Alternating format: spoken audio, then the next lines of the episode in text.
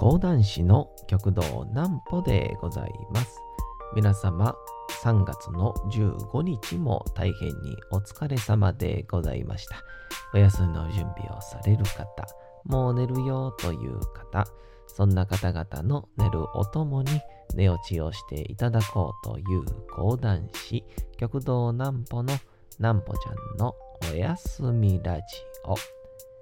このラジオは毎週月曜日から金曜日の21時から音声アプリサウンドクラウド、Spotify、Amazon Music、Podcast にて配信をされております。そして皆様からのお便りもお待ちしております。お便りは極道南歩公式ホームページのおやすみラジオ特設ページから送ることができます。内容は何でも結構です。ねえねえ聞いてよなんぽちゃんから始まる皆様の日々の出来事や思っていることなどを送ってください。えー送ってくださったご希望の方にはなんぽちゃんグッズをプレゼントいたしますので住所お名前お忘れなくと。えーいうことでございまして、第109回でございますが、あの、一応先週に、えー年季明けデビューの講談会の告知をさせていただきまして、第1公演から第4公演2日間にわたってあるんですが、えーありがたいことに結構、えーご予約いただいております。だいたいね、席数がまあこの時期でもありますんで、えー限られておりますから、えー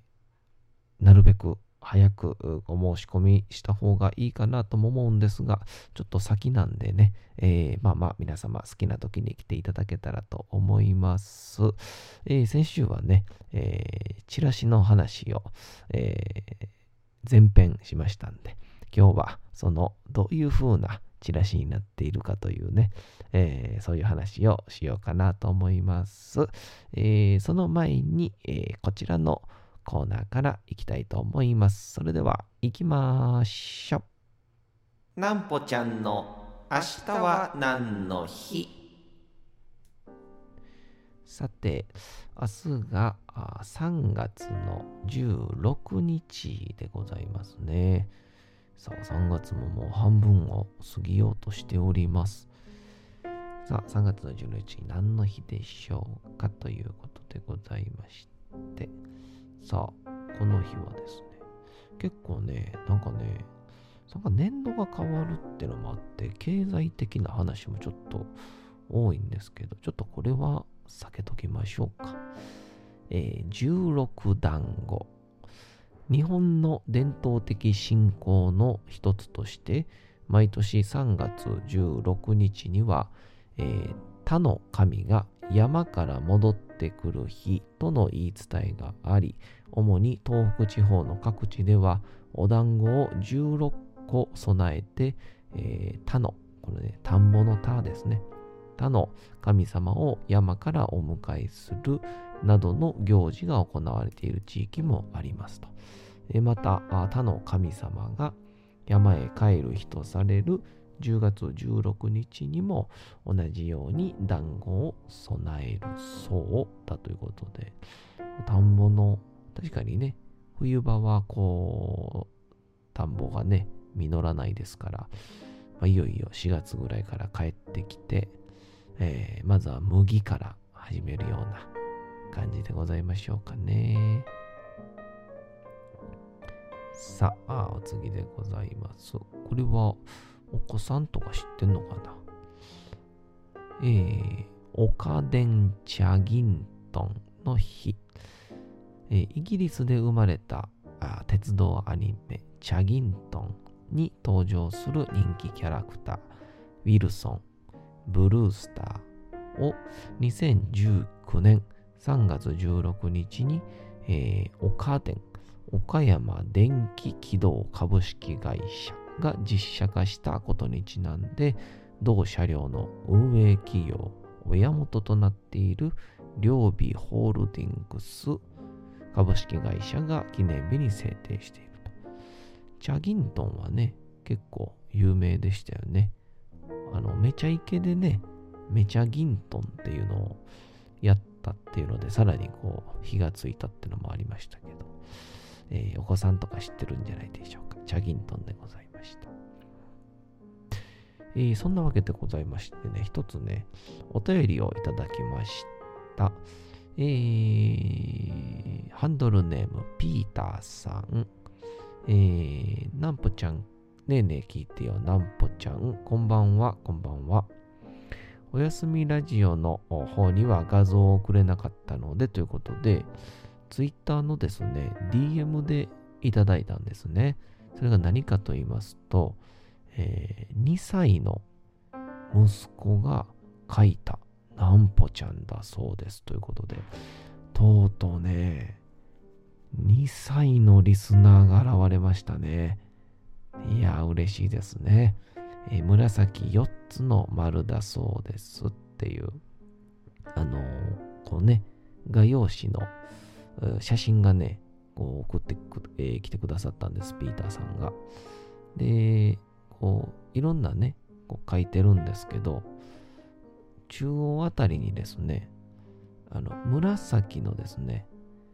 丸が4つあるんですね。はい。それが僕だそうなんですけどね。いや、あのー、まあ、このね、この息子くん、2歳やと思うんですけど、うん。天才が現れましたよね、これね。あこの4つね、えー、僕にはわかりますよ。このメッセージ性は。うん。まあ、この4つっていうのは、今、このね、我々、所属する上方講談会、このね、上方講談の世界ってね、今ね、非常にね、分裂してるんですね。で、その分裂を、こう、なんぽちゃん？あの、少しでもいいから、こう一つになるために戦えよっていう、そういうね、メッセージがね、込められてるんだと思います。さすがですね。いや、この息子くん嬉しいです。で一応僕もいろいろ返信させていただきまして、で、ツイッターにも載せていいですか？って言ったら、えー、いいですよって言ってくださったんで、えー、僕の方の、えー、ツイッターにこのピーターさんの息子くん2歳の、えー、写真が載ってます、えー、描いてくれた似顔絵が載ってます。ぜひとも見てください。で一応また返信があったんですけども、えー、いろんな場面で、えー、紹介してくればありがたいです。ラジオ楽しみにしてます。息子はラジオが始まったら、すやすやを真似しまくりで大興奮です。寝るつもりなのに、てんてんてん、ピーターさんということでございまして。いや、ありがたいですね。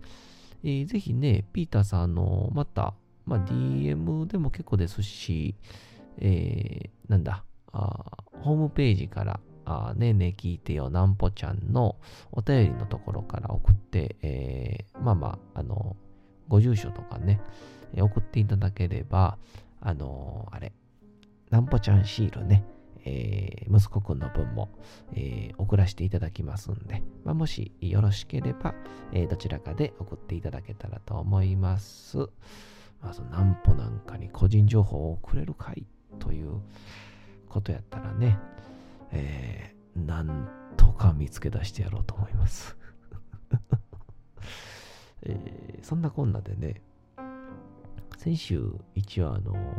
ちょっと走り早やったんですけど、足早やったんですけど、えー、この私の南歩デビューのね、電気夜景講談会の、えー、チラシをね、どういう風にできたかっていう話で、えー、突然、えー、うちのプロデューサー、アリカが、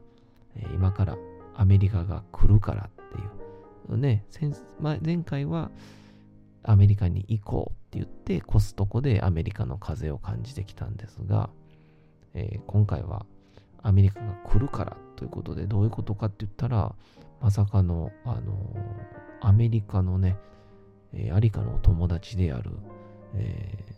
ー、映像クリエイターと LINE をつなぎまして、その映像クリエイターの指示のもと、えー、このチラシ用の写真を、えー、撮ったわけやったんですが、でもうね、なんか急に映像クリエイターって言われてもよくわからんわとかって言うてたら、まさかまさかのその映像クリエイターがですね、あの映画、ハリ、映画のスパイダーマンの制作チームにもいるという、あの、とんでもない、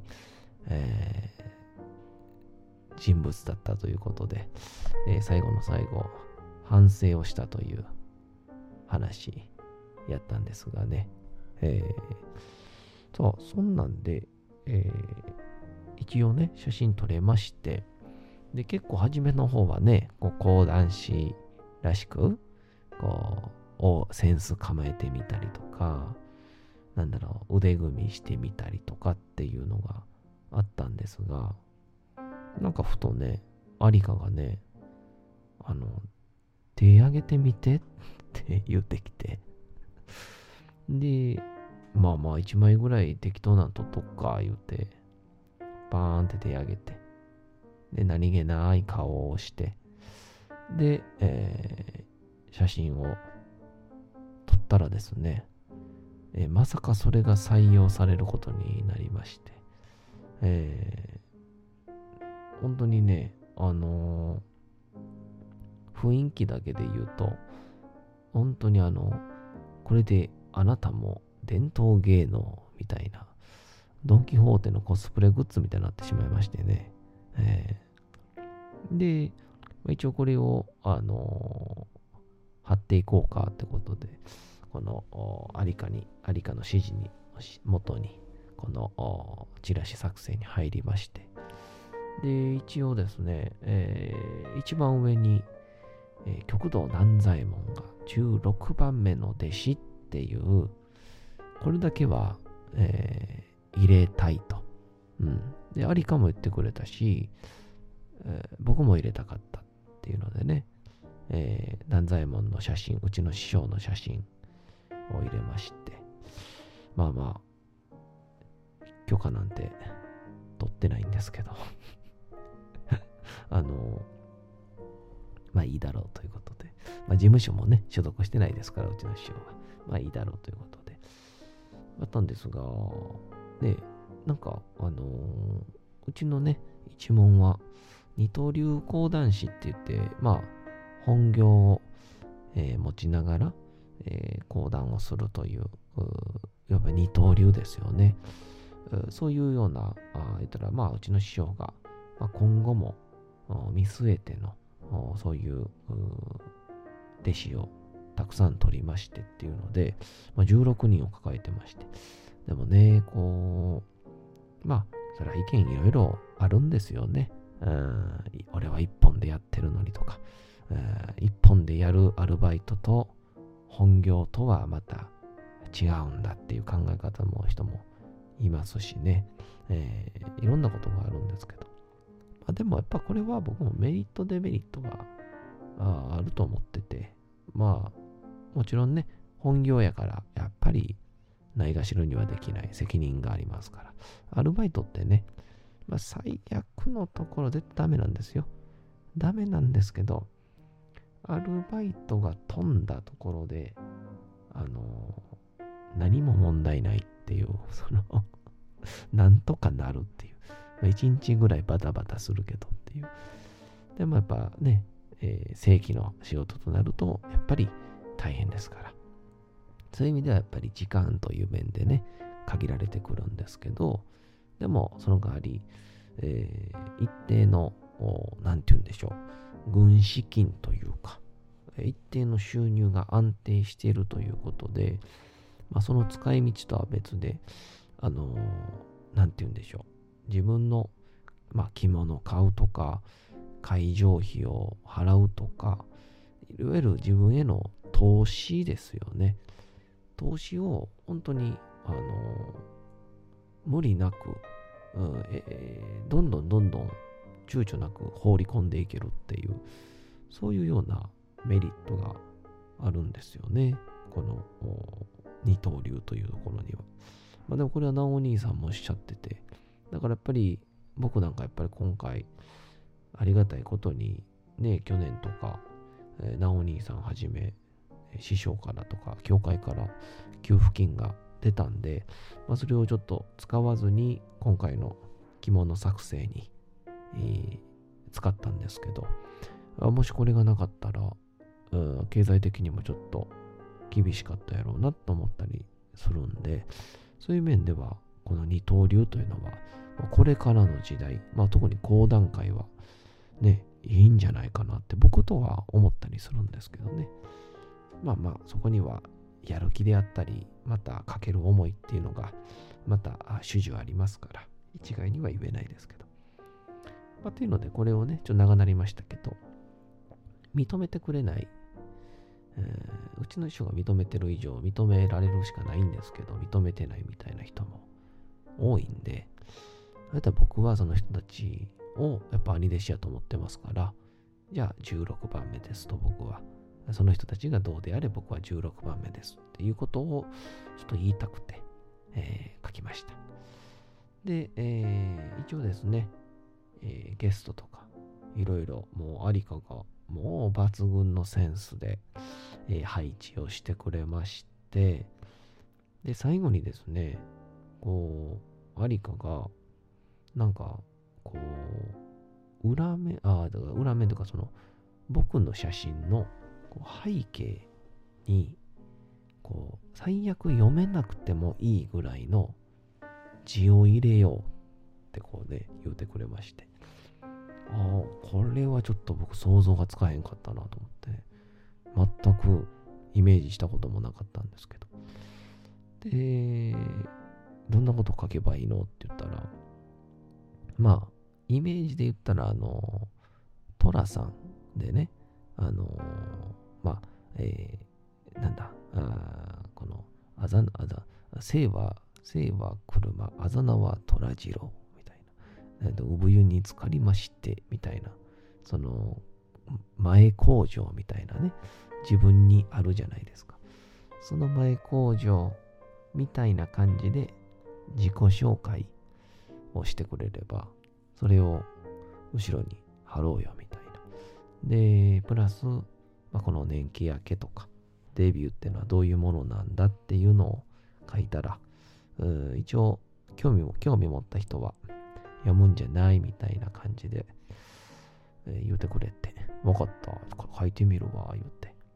で、こうね、1991年10月の22日、兵庫県に生まれ、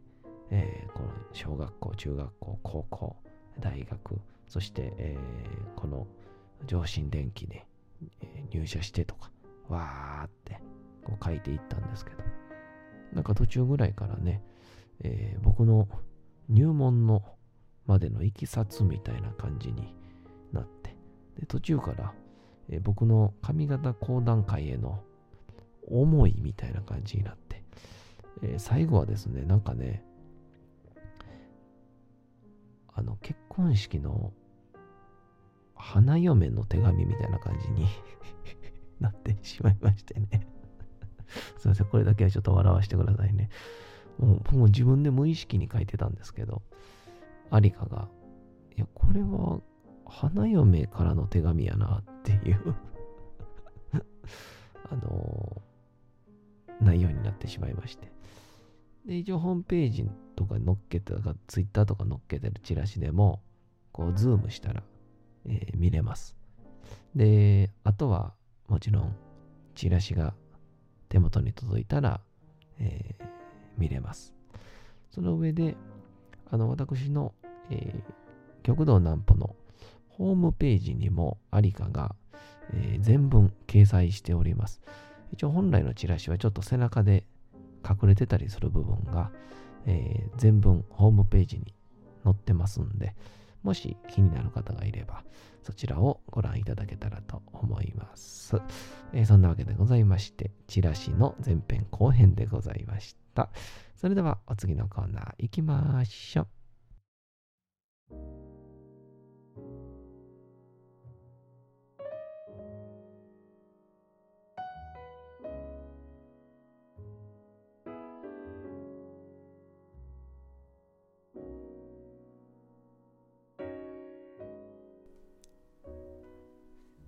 時刻はうとうと朗読会の時間となりました。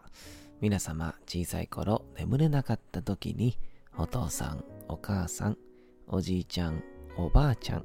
お世話になっている方に本を読んでもらった思いではないでしょうか。なかなか眠れないという方のお力に寝落ちをしていただければと、毎日美しい日本語の響きで綴られた様々な物語、小説をお届けしております。えー、さて、本日お読みいたしますのは、ショートショートをお届けしようかなと思っております。まあ、小説ほど長くはないけども、えー、ほど短くもないというような、えー、ちょっとこう、示唆というか、風刺みたいなのも聞いた感じの、ちょっとピリッとするような内容もあるショートショート、えー、不思議な感覚の世界を楽しんでいただけたらと思います。それでは本日はショートショート若返り薬の効能でございます。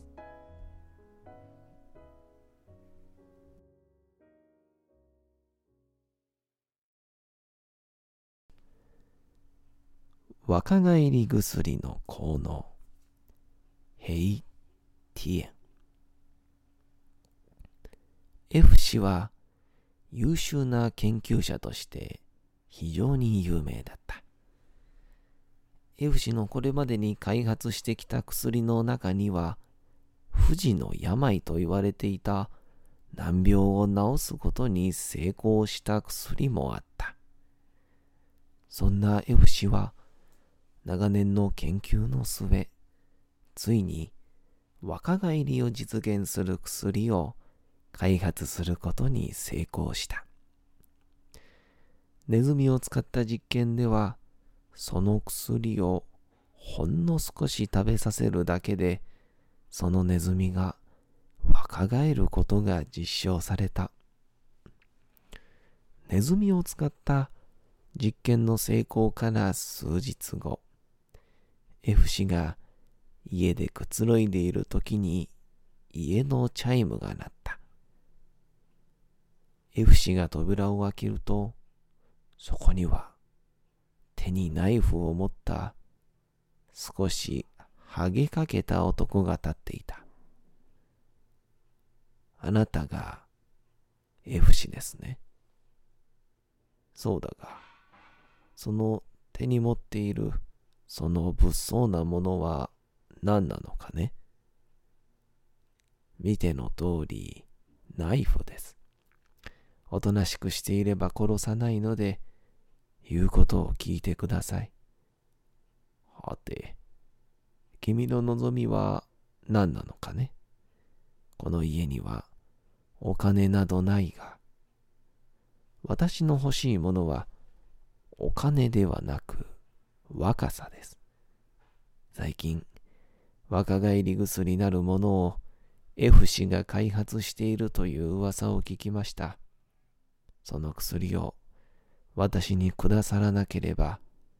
この場であなたを殺します。殺すなんて、そんな物騒なことを言わないでくれるかね。薬ならあげよう。ただし、条件がある。条件とは何ですか？この薬はまだ人体実験が行われていない。だから君が